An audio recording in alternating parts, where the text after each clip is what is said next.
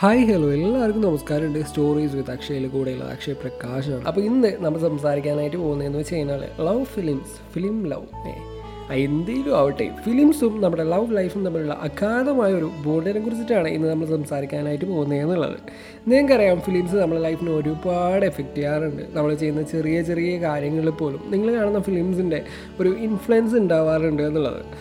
അതിൻ്റെ ഒരു most common എക്സാമ്പിളായിട്ട് പറയുകയാണെന്നുണ്ടെങ്കിൽ, നമ്മൾ ഈ മുണ്ടൊക്കെ മടക്കി കുത്തിയിട്ട് എന്താണ് മീശയൊക്കെ പിരിക്കുമ്പോൾ ഈ ലാലേട്ടൻ ചെയ്യുന്നതൊക്കെ നമ്മൾ മനസ്സിലേക്കൂടി ഇങ്ങനെ ഓർമ്മ വരാറുണ്ടല്ലോ, അല്ലെങ്കിൽ ലാലേട്ടൻ ചെയ്യുന്ന പോലെയൊക്കെ നമ്മളിങ്ങനെ ചെയ്യാനായിട്ട് ശ്രമിക്കാറുണ്ടല്ലോ എന്നുള്ളത്.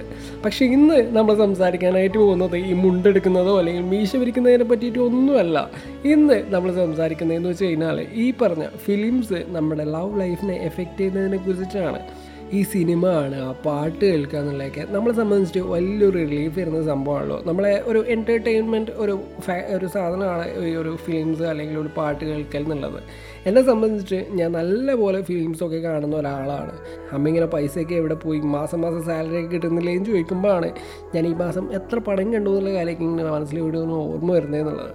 അപ്പോൾ വിചാരിക്കും എന്താണ് കുറച്ച് എനിക്ക് സേവ് ചെയ്യാമെന്നൊക്കെ. എവിടെ വീണ്ടും വീണ്ടും പോകുന്നുള്ളതാണ്. 5 ആൾ മാത്രമുള്ള ഷോസ് വരെ ഞാൻ കയറിയിട്ടുണ്ട്. ഈവൻ ഞാൻ ഈ ലാസ്റ്റ് ഇറങ്ങിയ നമ്മളെ ഗോൾഡിന് മുന്നേ 4 ഇയേഴ്സ് കാണാനായിട്ട് പോയപ്പോൾ വെറും 5 ആളാണ് ഉണ്ടായിരുന്നുള്ളത്. 5 ആൾ കുറവാണെങ്കിൽ എന്താണ് ഷോ ക്യാൻസൽ ചെയ്യുക.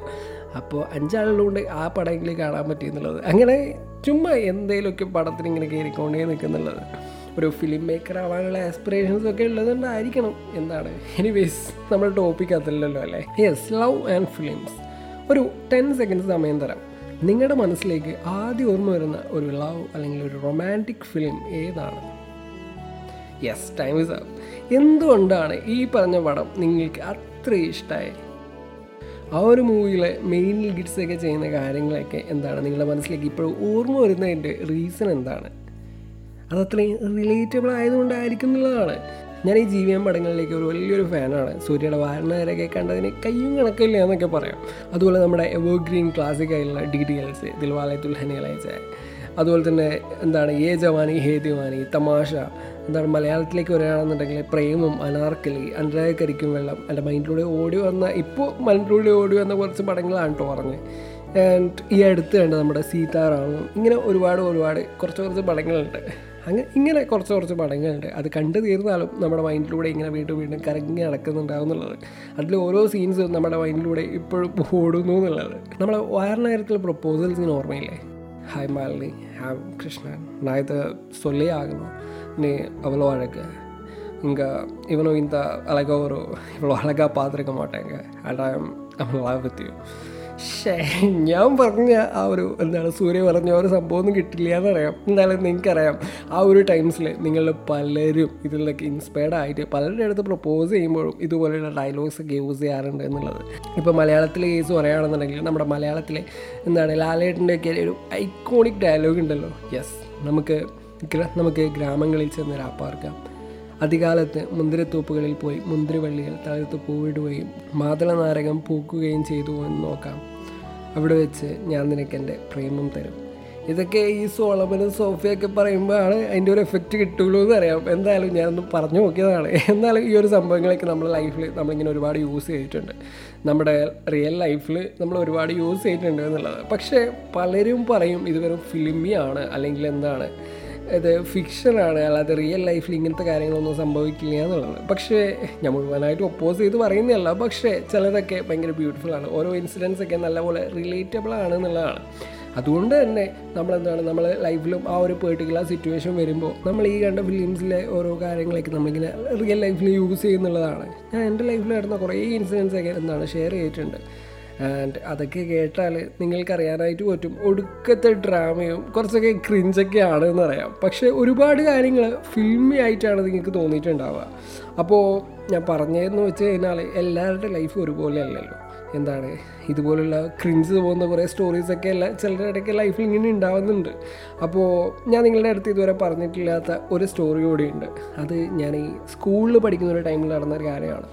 8th or 9th പഠിക്കുന്ന ഒരു ടൈമിൽ അന്ന് ഞാനെന്ന് വെച്ച് കഴിഞ്ഞാൽ അധികം ബുദ്ധി എന്നല്ല, വിവരമൊന്നും ഇല്ലാത്തൊരു പ്രായമാണല്ലോ.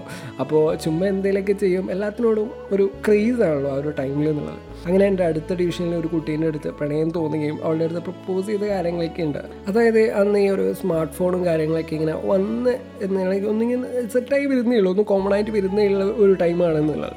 അന്ന് ഞാൻ ഈ ജർമ്മനിയിൽ ഫോട്ടോസും കാര്യങ്ങളൊക്കെ കണ്ടിട്ട് അടിപൊളി പ്ലേസ്, ഇവിടെയൊക്കെ പോകണമെന്നൊക്കെ ആഗ്രഹിച്ചിട്ട് ഒരു ആപ്പിൽ ഡൗൺലോഡ് ചെയ്ത് സിങ്ങുന്ന ഒരു ടൈമായിരുന്നു. അന്നെന്ന് വെച്ച് കഴിഞ്ഞാൽ ഇവളുടെ അച്ഛൻ്റെ നമ്പറാണ് എൻ്റെ അടുത്ത് ഉണ്ടായത് എന്നുള്ളത്. അപ്പോൾ നേരെ കയറിയിട്ട് ഐ ലവ് യു എന്ന് വെച്ച് കഴിഞ്ഞാൽ അവളച്ഛൻ പൊക്കുമല്ലോ. അതുകൊണ്ട് തന്നെ ഞാൻ ഈ ജർമ്മൻ ഭാഷ പഠിക്കാനായിട്ട് ഒരു ആപ്പ് ഡൗൺലോഡ് ചെയ്തിട്ടുണ്ടായിരുന്നു. ആ ആപ്പിൽ കയറിയിട്ട് ഒരു ഐ ലവ് യുവിൻ്റെ ജർമ്മനി എങ്ങനെയാണെന്നൊക്കെ ടൈപ്പ് ചെയ്തിട്ട് നോക്കി. അതിൽ നിന്ന് ഈസ്റ്റ് ലിബേൻ ഡു പ്രൊനൗൺസ് ചെയ്യുന്നത് ഇങ്ങനെയാണെന്ന് അറിയത്തില്ല, പക്ഷേ ഈ മെസ്സേജ് എനിക്ക് ഇപ്പോഴും ഓർമ്മയുണ്ടെന്നുള്ളതാണ്. ഈ ഈസ്റ്റ് ലിബേൻ ഡു എന്ന് പറഞ്ഞ മെസ്സേജ് ഞാൻ അവൾക്ക് അയച്ചു, അവളുടെ അച്ഛൻ്റെ നമ്പറിലേക്ക് അയച്ചു. എൻ്റെ താഴെ യൂസ് ജർമ്മൻ ഡിക്ഷണറി എന്നും കൂടി ടൈപ്പ് ചെയ്തിട്ട് ഇട്ടിട്ടുണ്ടോ. അപ്പോൾ അങ്ങനെ ഞാൻ അവരുടെ മെസ്സേജ് അയച്ചു. അടുത്ത ദിവസം ഇവൾ ഇതെന്ത് കുന്താണെന്ന് മനസ്സിലാവാത്തത് കൊണ്ട് എൻ്റെ അടുത്ത് വന്ന് ചോദിച്ചതൊക്കെ എനിക്ക് ഭയങ്കരമായിട്ട് ഓർമ്മയുണ്ട്. ഇതൊക്കെ എന്താണ് ആ ഒരു ഏജിൽ നടന്ന കുറേ പൊട്ടത്തനങ്ങളും കാര്യങ്ങളൊക്കെയാണ്. പക്ഷേ നിങ്ങൾക്കിത് ഭയങ്കര ഫിലിമി ആയിട്ടൊക്കെ ഫീൽ ചെയ്യുന്നുണ്ടാവുമല്ലേ. അതുപോലെ തന്നെ ഈ പറഞ്ഞ ഫിലിംസിൽ കാണുന്ന ചില സ്റ്റോറീസ് എല്ലാം നിങ്ങൾക്ക് റിലേറ്റബിൾ ആയിരിക്കണമെന്നില്ല, പക്ഷേ ചില ആൾക്കാരുടെ അടുത്ത് സംഭവിച്ച കുറേ കാര്യങ്ങളായിരിക്കും. ഈവൻ എൻ്റെ അടുത്ത് കിടന്ന കാര്യങ്ങളൊക്കെ നിങ്ങൾക്ക് ഫിലിമായിട്ട് തോന്നിയല്ലോ. ആൻഡ് ഈ അടുത്ത് നിങ്ങൾ കണ്ടിട്ടുണ്ടാവും, നിങ്ങൾ മെജോറിറ്റി ആൾക്കാരും കണ്ടിട്ടുണ്ടാവും എന്നാണ് എൻ്റെ ഒരു വിശ്വാസം. ലവ് ടുഡേ എന്ന് പറഞ്ഞൊരു പടം ഇറങ്ങിയിട്ടുണ്ടായിരുന്നു. അപ്പോൾ സത്യം പറഞ്ഞാൽ ഇറ്റ്സ് എൻ അമേസിങ് ഫിലിം. പേര് പറയുന്ന പോലെ ഈ ഒരു സമയത്ത് ഈ എന്താണ് നമ്മുടെ ചുറ്റും നടന്നുകൊണ്ടിരിക്കുന്ന കുറേ കാര്യങ്ങളാണ് അതിൽ പറയുന്നത് എന്നുള്ളത്. ലവ് ടുഡേ പാർട്ട്നേഴ്സ് അവരുടെ ഫോൺസ് അങ്ങോട്ടും ഇങ്ങോട്ടും എക്സ്ചേഞ്ച് ചെയ്താൽ നടക്കുന്ന കുറേ കാര്യങ്ങളെ പറ്റിയിട്ടാണ് ഇതിൽ പറയുന്നത് എന്നുള്ളത്. അപ്പോൾ അവരുടെ ഉടായ്പകളും ചില പൊട്ടത്തരങ്ങളും അതൊക്കെ പരസ്പരം അറിയുന്നതും അങ്ങനെയുള്ള ഒരുപാട് കാര്യങ്ങൾ എന്നുള്ളത്. അതുപോലെ തന്നെ നമ്മുടെ ചുറ്റുപാടും തന്നെ കുറേ ആൾക്കാരുണ്ട്. ചില ആൾക്കാരുണ്ട് എന്താ പറയുക, ആൾക്കൊരു റിലേഷൻഷിപ്പ് ഉണ്ടായിട്ടോ, ഐ മീൻ നമ്മളുമായിട്ട് ഒരു റിലേഷൻഷിപ്പ് ഉണ്ട്, എന്നിട്ടും വേറെ ആൾക്കാരുടെ പുറകെ പോകുന്ന ചില ആൾക്കാർ എന്നുള്ളത്. It's not that easy for us to accept, it's never easy to accept അല്ലേ.